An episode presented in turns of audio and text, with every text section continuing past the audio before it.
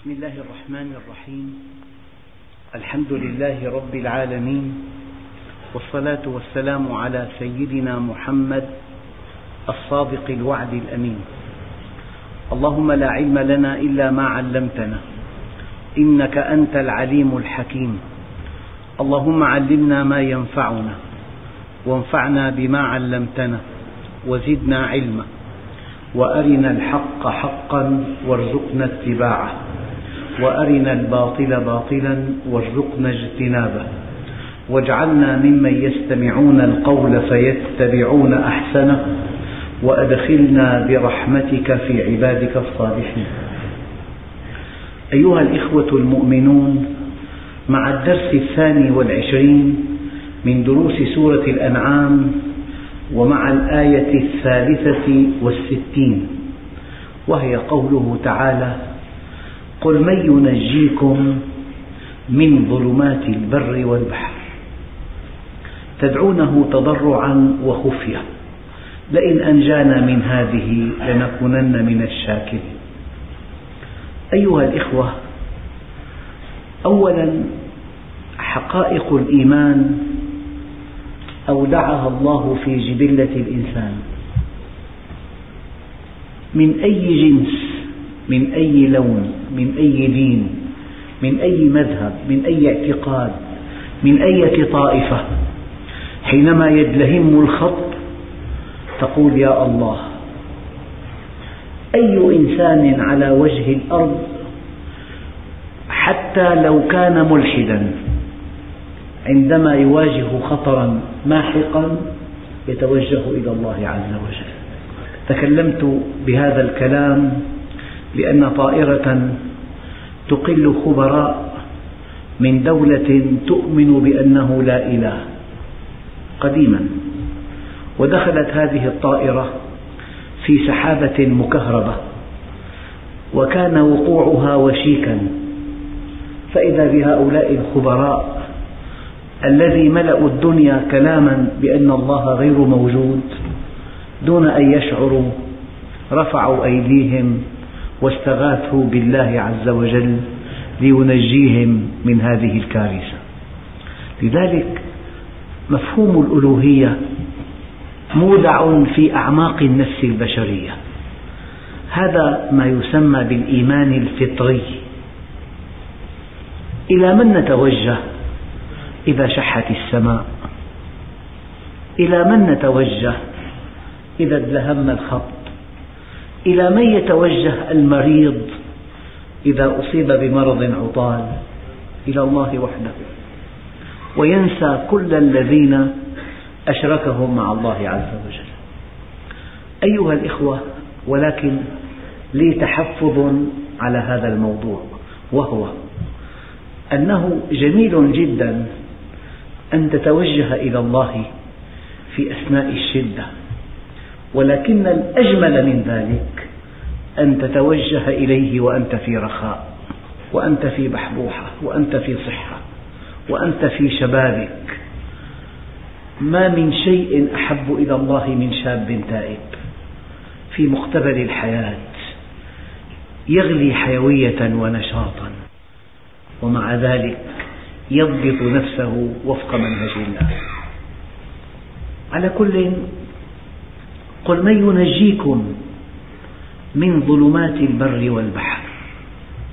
الحقيقة الكون فيه ظلام وفيه نور.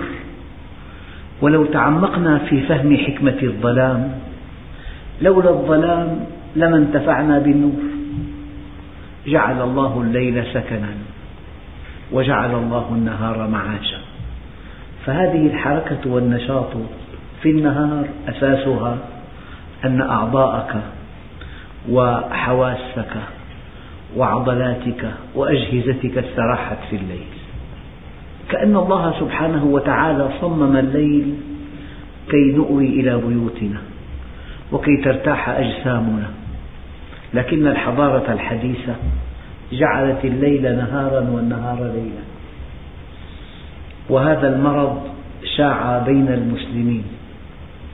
فلا أحد ينام إلا بعد منتصف الليل ولا يستيقظ على صلاة الفجر إلا وهو محطم من شدة التعب ولا يستطيع أن يركز إلا في ساعة متأخرة جدا من النهار ينام إلى الظهر كي يستطيع أن يركز.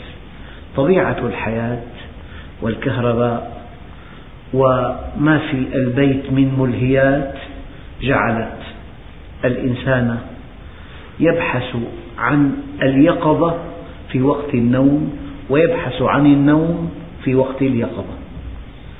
ولو تصورنا أننا عدنا إلى أصل فطرتنا إلى النوم الباكر وإلى الاستيقاظ الباكر لأدركنا جمال الكون. لو يعلم الناس ما في العتمة والصبح لأتوهما ولو حبوا. إن ناشئة الليل هي أشد وطئا وأقوم قيلا. أيها الإخوة قل من ينجيكم من ظلمات البر والبحر؟ هل الأرض إلا بر وبحر؟ أنت إما أن تكون في البر أو في البحر. طبعا يقاس على البحر أن تكون في الجو الآن. فالإنسان بين أن يكون في بر أو بحر أو في الجو. الأخطار في الجهات الثلاثة واحدة لكن الإنسان لجهله يتوهم أنه آمن في البر مع أن البر يزلزل أحيانا فلا يبقى شيء. جعلنا عاليها سافلها ما في شيء ثابت إلا أن يضمن الله لك الثبات. يعني بناء استغرق إنشاؤه سنوات طويلة. يصبح أنقاضا في ثواني. هذا الزلزال باخرة من أعظم البواخر صنعت في عام 1912 اسمها التيتانيك. هذه الباخرة صممت بحيث لا تغرق. جدرانها كلها من طبقتين. فلو خلقت الطبقة الخارجية الطبقة الداخلية تحول بين الماء وبين وصوله إلى الداخل. حتى إنهم كتبوا اجتراء على الله هذه الباخرة لا يستطيع القدر إغراقها. بل إن هذه الباخرة لم تزود بقوارب النجاة لأنها لا تغرق وفي أول رحلة لها من أوروبا إلى أمريكا وعلى متنها نخبة أغنياء أوروبا. وقد قدرت حلي النساء بالمليارات. هي مدينة عائمة. وفي طريقها إلى أمريكا ارتطمت بجبل ثلجي قسمها شطرين. ولم ينجدها أحد لأن إشارات النجدة توهموها احتفالات على هذه الباخرة. ومات آلاف مؤلفة. فقال بعض القساوسة وقتها إن غرق هذه السفينة درس بليغ من السماء إلى الأرض. وزلزال تسونامي أيضا درس بليغ الكوارث التي تأتي لها تفسير إلهي. على كل أيها الإخوة يشير الله عز وجل في هذه الآية إلى أن الإيمان متوافق مع الفطرة. يعني أنت في النهاية لا تلتجئ عند الشدة إلا إلى الله. بل مرة حدث في بلدنا رياح عاتية يعني حطمت مئات البيوت الزجاجية. فقال لي أحدهم يعني الناس على اختلاف مللهم ونحلهم وأديانهم وطوائفهم قالوا إن المسيء أدبه الله عز وجل. يعني في إيمان فطري وفي إيمان عقلي وفي إيمان نقلي. الآية هنا تتحدث عن الإيمان الفطري. قل من ينجيكم في ظلمات البر والبحر؟ الإنسان قد لا ينتبه أنه يتمتع بأجهزة سليمة وبحواس سليمة وبقدرة على الحركة يتمتع بصحته تمتعا عاليا.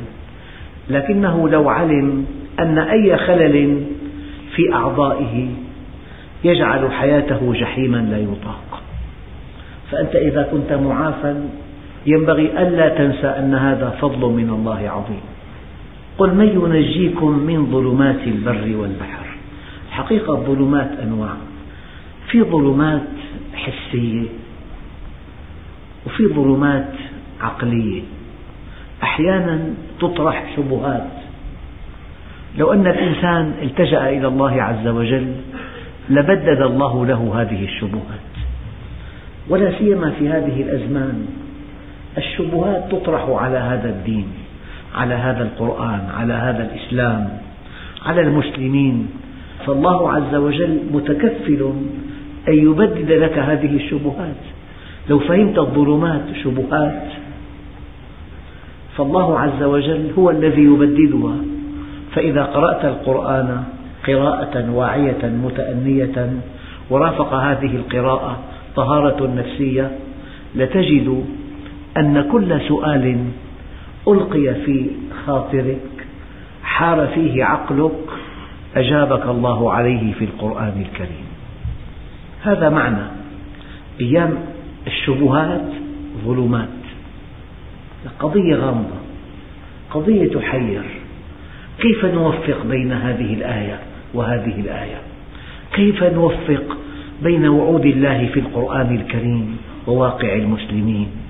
كيف نوفق بين النمو الاقتصادي وتحريم الربا مثلا. فالطرف الآخر يطرح شبهات دائما. وأحيانا في ظلمات يعني أخطار أخطار في البر وأخطار في البحر. هذه ظلمة قد لا تجد ماء لإرواء زرعك وقد لا تجد مالا لشراء البضاعة وقد لا تجد دواء لمرض عضال. فكأن العلماء بينوا أن هذه الظلمات بعضها فكري بعضها من نوع الشبهات وبعضها حسي من نوع المصائب.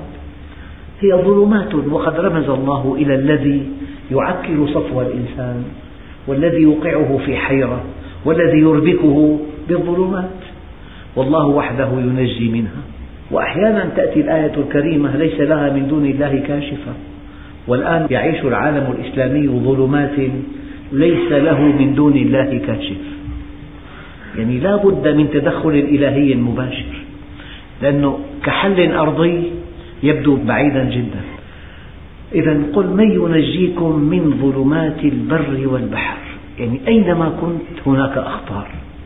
لذلك قال تعالى وما توفيقي إلا بالله. وقد قيل إن هذه الآية من أعم الآيات في القرآن الكريم.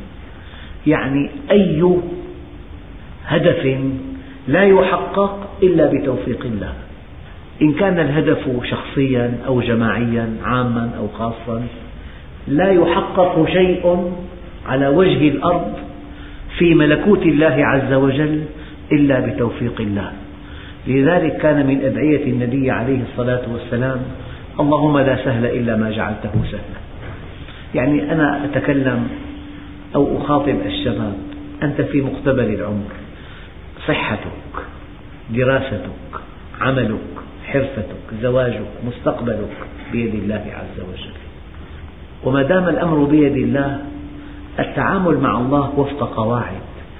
تعامل علمي. أم حسب الذين اجترحوا السيئات أن نجعلهم كالذين آمنوا وعملوا الصالحات؟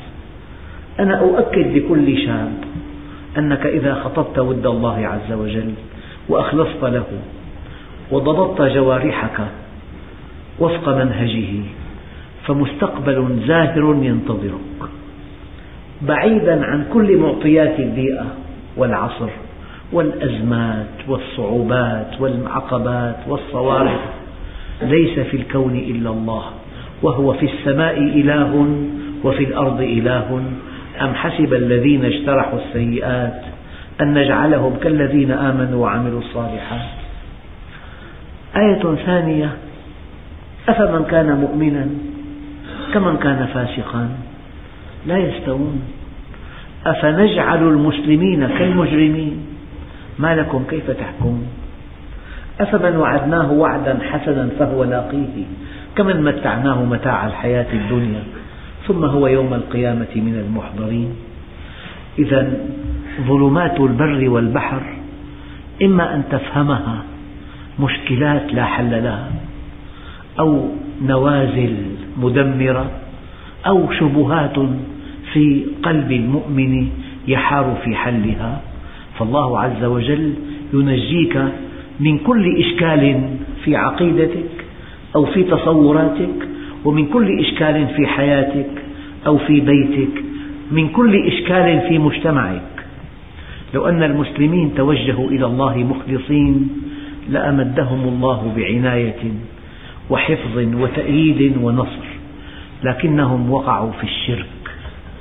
تعلقوا بمن في الأرض ولم يتجهوا إلى من في السماء. اصطلحوا مع من في الأرض ولم يصطلحوا مع من في السماء.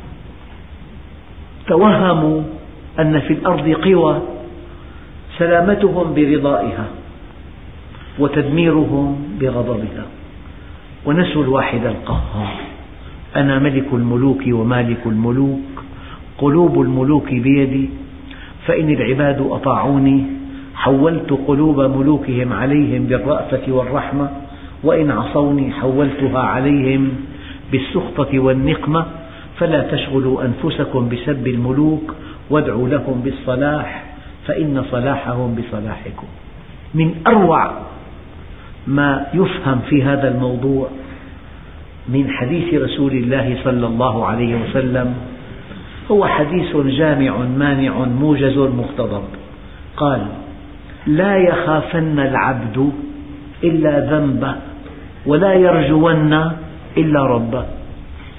القوى المخيفة في الأرض مخيفة فعلا وجبارة وعاتية وقوية وقاسية ولا ترحم ولكن ينبغي ألا تخاف منها لأن الله عز وجل يبين أن هؤلاء الأقوياء بيد الله عز وجل. فكيدوني جميعا ثم لا تنظرون إني توكلت على الله ربي وربكم ما من دابة إلا هو آخذ بناصيتها إن ربي على صراط مستقيم. اجعل هذا الحديث شعارا لك. لا يخافن العبد إلا ذنبه. إذا وقع في إشكال ولا يرجون إلا ربه. كلام جامع مانع. فيه كل شيء. بل يمكن أن تضغط علاقتك مع الله كلها في هذا الحديث. لا يخافن العبد إلا ذنبه ولا يرجون إلا ربه. من أصبح وأكبر همه الآخرة جعل الله غناه في قلبه وجمع عليه شمله وأتته الدنيا وهي راغمة. ومن أصبح وأكبر همه الدنيا جعل الله فقره بين عينيه وشتت عليه شمله ولم يؤته من الدنيا إلا ما قدر له. عبدي أنت تريد وأنا أريد. فإذا سلمت لي فيما أريد كفيتك ما تريد. وإن لم تسلم لي فيما أريد أتعبتك فيما تريد ثم لا يكون إلا ما أريد. هذا هو التوحيد. كم قوة في الأرض طاغية؟ يد الله فوق أيديهم. ما يفتح الله للناس من رحمة فلا ممسك لها. وهو الذي في السماء إله وفي الأرض إله. ما لكم من دونه من ولي ولا يشرك في حكمه أحدا. هذا هو التوحيد. ألا ترى مع الله أحدا. أن ترى أن يد الله تعمل وحدها في الكون. يعني هؤلاء الذين يتحركون يسمون في الإعلام صناع القرار. هؤلاء ليسوا صناع القرار إنما هم أدوات بيد الله عز وجل. التوحيد مريح أيها الإخوة مريح ولا سيما في هذه الأزمات. وما تعلمت العبيد أفضل من التوحيد. لا يعقل ولا يقبل أن يأمرك الله أن تعبده ثم يسلمك إلى بعض عباده الأقوياء. قال إليه يرجع الأمر كله. فاعبده متى أمرك أن تعبده؟ بعد أن طمأنك. إليه يرجع الأمر كله فاعبده. قل من ينجيكم من ظلمات البر والبحر؟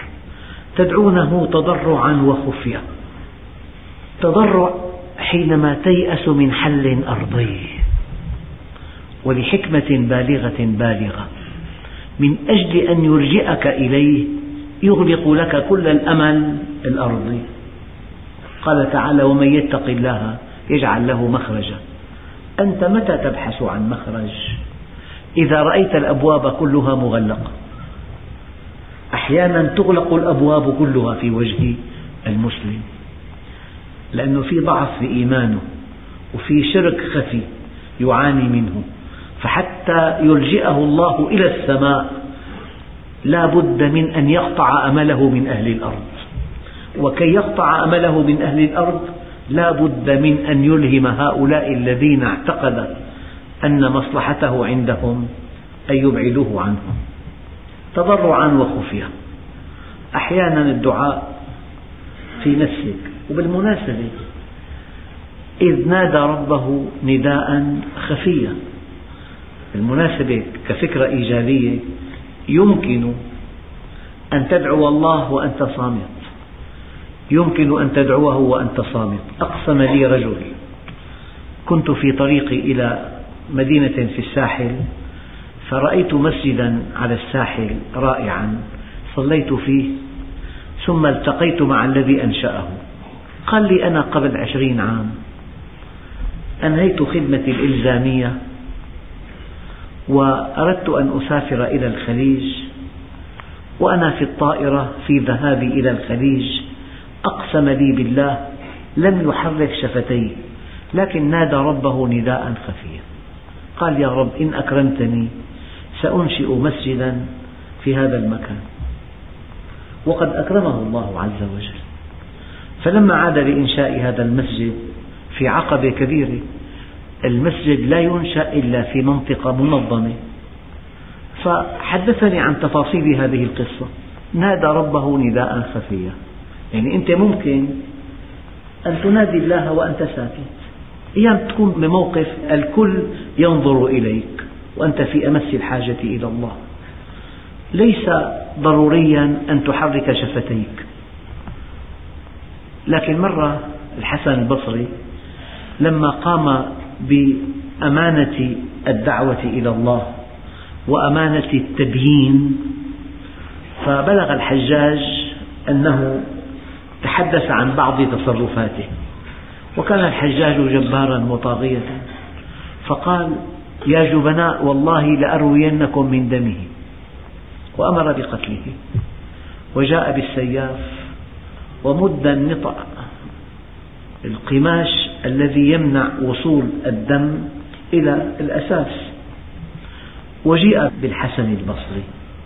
لما دخل على الحجاج ورأى السياف مستعدا لقتله وأدوات القتل جاهزة. حرك شفتيه فإذا بالحجاج يقف له ويقول أهلا بأبي سعيد وما زال يدنيه حتى أجلسه على سريره. واستفتاه في موضوعات عديدة وضيفه وأكرمه وشيعه إلى باب القصر. السياف والحاجب صعقا. تبعه الحاجب قال له يا أبا سعيد لقد جيء بك لغير ما فعل بك فماذا قلت وأنت داخل؟ قال قلت يا رب يا ملاذي عند كربتي يا مؤنسي في وحشتي اجعل نقمته بردا وسلاما كما جعلت النار بردا وسلاما على إبراهيم. هذه الفرصة الرائعة لكل واحد منا متاحة. أن تنادي ربك نداء خفيا. تدعونه تضرعا وخفية التضرع هو التذلل. يعني أنت كلما تضرعت إلى الله عز وجل رفعك وزادك عزا. وكلما تذللت إلى إنسان زادك ضعة اجعل لربك كل عزك يستقر ويثبت. فإذا اعتززت بمن يموت فإن عزك ميت. المؤمن يعتز بالله ويحتمي بالله ويعتمد على الله ويتوكل على الله ويلجأ إلى الله ويستعيذ بالله. تدعونه تضرعا يعني تذللا. قضية يسموها بالمنطق معادلة متعاكسة. كلما تذللت لله رفعك ورفعنا لك ذكرك. وكلما تكبرت واستنكفت عن عبادته وتأبيت أن تطيعه أذلك. والله في قصص أيها الإخوة إنسان يصاب بذل ما بعده ذل تهان كرامته تنتهك حرماته يؤخذ ماله يشيع في الناس عنه أسوأ الأخبار ومن يهن الله فما له من مكرم. فكأن الله سبحانه وتعالى يبين لنا أنك تكون في أعلى درجة عند الله حينما تدعوه تضرعا وخفية تدعوه متذللا. لذلك لعل النبي عليه الصلاة والسلام استنبط من هذه الآية أن صلاة الاستسقاء ينبغي أن تذهب إلى المصلى بثياب ليست أنيقة. يعني أنت ضعيف فأنت قد ما بتقدر بقدر ما تستطيع بينك وبين الله تذلل. فإذا ربنا عز وجل يرفع لك ذكرك ويعلي قدرك ويجعل لك هيبة يهابك الناس بها. من هاب الله هابه كل شيء ومن لم يهب الله أهابه الله من كل شيء. قل من ينجيكم من ظلمات البر والبحر تدعونه تضرعا وخفية. لئن أنجانا من هذه لنكونن من الشاكرين. بربكم هل واحد منا وقع في مأزق أو في أزمة أو في شبح مصيبة أو في شبح مرض أو في شبح خسارة؟ ودعا الله عز وجل من أعماق أعماق قلبه. وعاهده أن إذا فرج الله عنه ليكونن من الشاكرين. ثم قصر في الوفاء بوعده. آية تحرك المشاعر. وما وجدنا لأكثرهم من عهد. وإن وجدنا أكثرهم لفاسقين. فأنت إذا عاهدت الله عز وجل على شيء بطولتك أن تنجز هذا العهد وتحقق هذا الوعد. قل من ينجيكم من ظلمات البر والبحر تدعونه تضرعا وخفية. لئن أنجانا من هذه لنكونن من الشاكرين. قل الله ينجيكم منها ومن كل كرب ثم أنتم تشركون. يعني أحيانا الإنسان بساعة الشدة الشديدة لا يرى إلا الله. فإذا ارتفعت حرارة ابنه إلى الثانية والأربعين وقال له الطبيب التهاب سحايا خطر حياته في خطر ودعا الله عز وجل من أعماق أعماقه فلما شفي ابنه عزى الشفاء إلى الطبيب ولا طبيب معه برد. صار الطبيب معه برد والدواء جابوا أجنبي. فعاليته عالية جدا ونسي أن الله أذن له بالشفاء. وهذا خطأ كبير. لئن أنجيتنا من هذه لنكونن من الشاكرين. قل الله ينجيكم منها ومن كل كرب. ثم أنتم تشركون. فأيضا بطولتك بعد الرخاء. دعوت الله فاستجاب لك وأزاح عنك كل كرب. فالبطولة أن هذا الشفاء وهذا النجاح وهذه الإزاحة ينبغي ألا تعزوها إلى مخلوق اعزوها إلى الخالق. هذا يذكرني بأن السيدة عائشة حينما شاع عنها حديث الإفك وشاع عنها أنها زنت وهي السيدة الأولى وهي الطاهرة وهي التي كان النبي يحبها حبا جما وتأخر الوحي في تبرئتها أربعين يوما. كي يعلم الناس أن الوحي ليس بيد رسول الله. لو كان بيده لجاءت آية التبرئة بعد ساعة من الاتهام. ولكن جاءت التبرئة بعد أربعين يوما. فحينما نزلت آيات التبرئة قال الصديق أبوها لها قومي إلى رسول الله فاشكريه قالت والله لا أقوم إلا لله.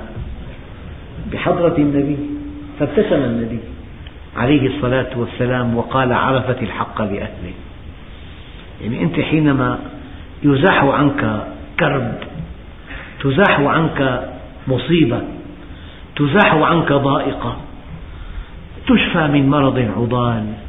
انتبه إلى ما تقول. يجب أن تعزي ذلك إلى الله وأن تقوم إلى الله شاكرا.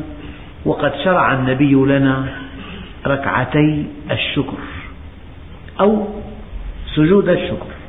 اسجد لله وقل يا ربي لك الشكر والحمد على أن أنقذتني. يعني أقم علاقة مع الله. يعني أقم علاقة مع الله. أقم علاقة معه. اسأله. استغفره. تب إليه. قل يا رب أقل عشرتي. يا رب آمن روعتي.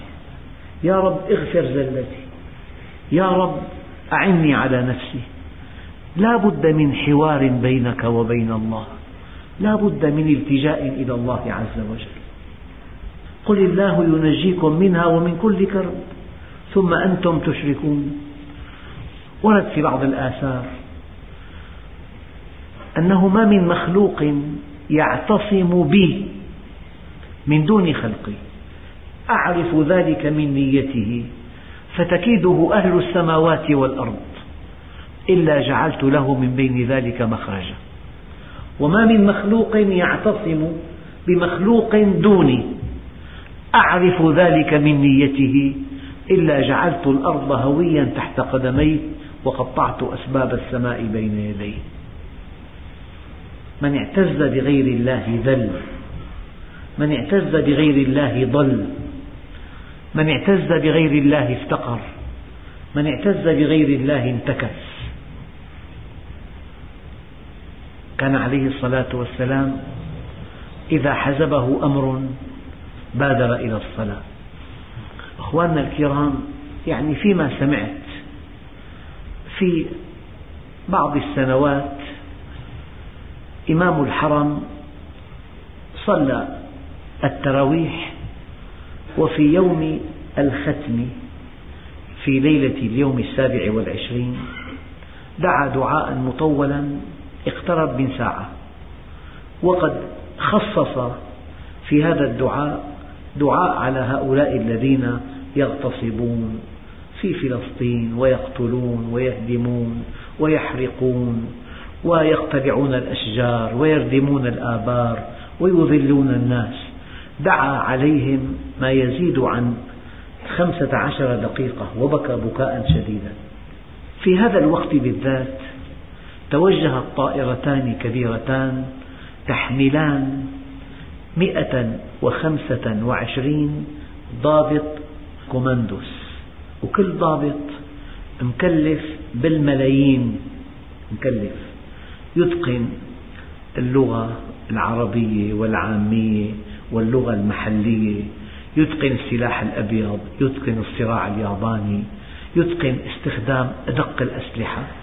وهؤلاء الضباط الكبار توجهوا إلى جنوب لبنان كي يأخذوا رهائن من المساجد ليلة القدر. فإذا بالطائرة الأولى تقع على الثانية وإذا بالطائرتين تقعان على مستعمرة إسرائيلية. والثابت أنه منذ أن أسست إسرائيل من عام 48 حتى الآن لم تمن بخسارة بشرية تفوق هذه الخسارة. 125 ضابط. يعني الله عز وجل أنت حينما تدعوه صادقا حتى الله يستجيب لك. حتى الصندوق الأسود حينما قرأوا ما فيه آخر كلمة قالها الطيار الذي في الأعلى قال أنا أسقط ولا أدري لما أسقط. أنا أسقط ولا أدري لما أسقط. إذا قل الله ينجيكم منها ومن كل كرب ثم أنتم تشركون. يعني محور هذا الدرس أن الله سبحانه وتعالى يسوق بعض البلاء لعباده كي يلجأوا إليه كي يقفوا على أبوابه يلجئهم إلى العبودية له كي يكرمهم كي يرحمهم كي ينصرهم كي يرفع شأنهم كي يعطيهم عطاء كبيرا. كي يدخلهم الجنة. فدققوا أن هذه المصائب ربما كانت نعما باطنة. نعما باطنة. ثم يقول الله عز وجل قل هو القادر على أن يبعث عليكم عذابا من فوقكم. الصواعق. الصاعقة تدمر كل شيء.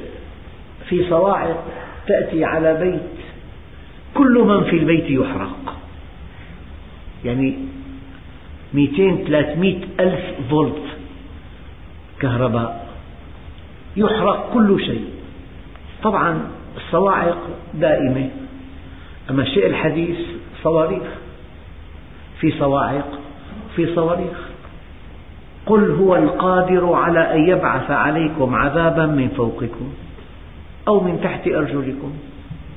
الزلازل. يعني ثلاثمئة ألف إنسان ماتوا بزلزال شرق آسيا. خمس ملايين إنسان بلا مأوى. أخبار الزلزال تعرفونها جميعا. أو من تحت أرجلكم. في صواعق وصواريخ وفي زلازل وألغام. لكن المصيبة التي لا تحتمل أو يلبسكم شيعا ويذيق بعضكم بأس بعض. الإنسان حينما يدع منهج الله وحينما لا يعتصم بحبل الله يصبح الناس شيعا وأحزابا وفرقا. الله عز وجل قال ودققوا في هذه الآية هي قانون العداوة والبغضاء. فنسوا حظا مما ذكروا به فأغرينا بينهم العداوة والبغضاء إلى يوم القيامة. يعني العداوة لها قانون. أنا حينما أبتعد عن الله وحينما يبتعد فلان عن الله أردنا الدنيا والمصالح متضاربة والشهوات تتصارع والأهداف المادية تتجاذب. هلا ما يجي الآن في العالم صراع على الدنيا. كل ما تسمعونه من كلام متعلق بالمبادئ كذب. مصالح. الإنسان بيغطي أحيانا حركته وحربه بكلام كله كذب. الصراع على الثروات. إذا أو يلبسكم شيعا. كيف يكون الناس شيعا إذا ابتعدوا عن الله جميعا؟ ذلك لأن المعركة بين حقين لا تكون. لأن الحق لا يتعدد. يعني مستحيل وألف ألف مستحيل أن تقع معركة بين حقين. أن الحق الأول ينطبق على الثاني. الحق هو مستقيم بين نقطتين. إن أردت أن ترسم مستقيم آخر يأتي فوقه تماما. المعركة بين حقين لا تكون. والمعركة بين حق وباطل لا تطول. لماذا؟ لأن الله مع الحق. أما بين باطلين لا تنتهي. قد نمضي أعمارنا كلها في حرب مع أعدائنا. لأنه نحن لسنا كما ينبغي وهم ليسوا كما ينبغي. عندئذ الأقوى ينتصر. والذي يملك سلاح مجدي ينتصر. مع غياب الإيمان من الذي ينتصر؟ يعني طائرة تستطيع أن تهاجم ثمانية أهداف في آن واحد. على بعد ستة عشر كيلومتر. الطائرة المقابلة مداها ثلاثة كيلومتر وتهاجم هدف واحد. إذا شيء بديهي جدا أن الذين يملكون الطائرات المتطورة جدا هي المنتصرة. إذا حذفت الإيمان النصر للأقوى. هي حقيقة. وإذا تصارعنا على الدنيا نسوا حظا مما ذكروا به فأغرينا بينهم العداوة والبغضاء إلى يوم القيامة. يعني لا يمكن أن يرمم ضعفنا إلا بالإيمان بالله. والله عز وجل ما كلفنا أن نعد العدة المكافئة لأعدائنا. وهذا من فضل الله علينا ورحمته. كلفنا أن نعد العدة المتاحة فقط. وعلى الله الباقي. الله يرمم الأمل كبير والكرة في ملعبنا وإن تعودوا نعد وإن جندنا لهم الغالبون وكان حقا علينا نصر المؤمنين ووعد الله الذين آمنوا منكم وعملوا الصالحات ليستخلفنهم في الأرض كما استخلف الذين من قبلهم وليمكنن لهم دينهم الذي ارتضى لهم وليبدلنهم من بعد خوفهم أمنا. لكننا حينما تركنا الله وابتعدنا عنه ضعفنا فصار ما معنى غير سلاح واحد؟ أن نندد وأن نشجب وأن ندين وأن نستنكر وأن نشدد على كذا وأن نحمل الجهة الفلانية المسؤولية وأن نحرق العالم. عنا غير هذول والقوي يسخر منا. هو يسر بهذا ضعاف.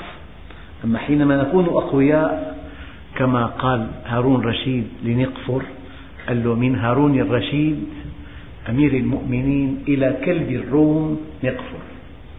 ما ترى لا ما تسمع. انتهى الأمر. الإله واحد. إلههم إلهنا وربهم ربنا. الإله واحد والقوانين واحدة. نحتاج إلى أن نكون أقوياء والقوة تحتاج إلى إيمان بالله عز وجل. أيها الإخوة قل هو القادر على أن يبعث عليكم عذابا من فوقكم أو من تحت أرجلكم أو يلبسكم شيعا. يمكن أن تندرج الحرب الأهلية تحت هذا البند. أو يلبسكم شيعا ويذيق بعضكم بأس بعض. أيها الإخوة أبين لكم مرة ثانية أن بلاء الله عز وجل قد يأتي من السماء. وقد يأتي من تحت الأرجل من الأرض وقد يكون حربا أهلية أو يلبسكم شيعا ويذيق بعضكم بأس بعض. لكن يبدو أن الإنسان حينما يأتيه قضاء من الله وقدر من الله مباشرة وقعه أخف بكثير مما لو جاءه من إنسان. الدليل واصبر على ما أصابك إن ذلك من عزم الأمور. آية ثانية ولمن صبر وغفر إن ذلك لمن عزم الأمور. لام لام التوكيد يعني قد يأتي المصاب من إنسان فأنت بهذه الحالة تحتاج إلى توحيد أعلى كي توقن أن هذا الإنسان مسير وأن الله سمح له أن يصل إليك. من أجل ألا تحقد حقدا لا يحتمل أن الله سمح له أن يصل إليك. لذلك هنا ينبغي أن تصبر على قضاء الله وقدره الذي ساقه على يد فلان وأن تغفر لهذا الإنسان إن أمكنك أن تغفر أو أن تطالب بحقك إن أردت.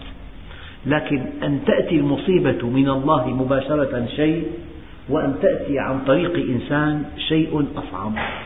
لذلك أو يلبسكم شيعا ويذيق بعضكم بأس بعض انظر كيف نصرف الآيات لعلهم يفقهون. إذا نحن في قبضة الله وتحت رحمة الله. وحينما يشيع الفساد في الأرض قد يبتلى الناس بصراعات داخلية. وهذا خطر كبير جدا. وبالمناسبة يعني أعداء المسلمين يدفعون المبالغ الطائلة لإثارة فتنة داخلية. ويجب أن نحصن بشيئين بالاستقامة وبالوعي. بالاستقامة لأنها تبعد عنا كل مصاب إلهي وبالوعي تبعد عنا كل مكر خارجي. قل هو القادر على أن يبعث عليكم عذابا من فوقكم أو من تحت أرجلكم أو يلبسكم شيعا ويذيق بعضكم بأس بعض. فنسوا حظا مما ذكروا به فأغرينا بينهم العداوة والبغضاء إلى يوم القيامة. فالعداوة والبغضاء لها سبب البعد عن الله عز وجل. أما إذا اعتصمنا جميعا بحبل الله تكون المودة والرحمة بين المؤمنين. لو أنفقت ما في الأرض جميعا ما ألفت بين قلوبهم ولكن الله ألف بينهم. يعني يمكن أن تكون المودة بين المؤمنين والتعاطف والتحابب والتزاور والتضامن. علامة الإيمان. أما الخلافات على مستوى المدينة والبلدة والحي والعائلة والأسرة حتى داخل الأسرة الخلافات أساسها ضعف الإيمان ونسيان منهج الله عز وجل. والحمد لله رب العالمين.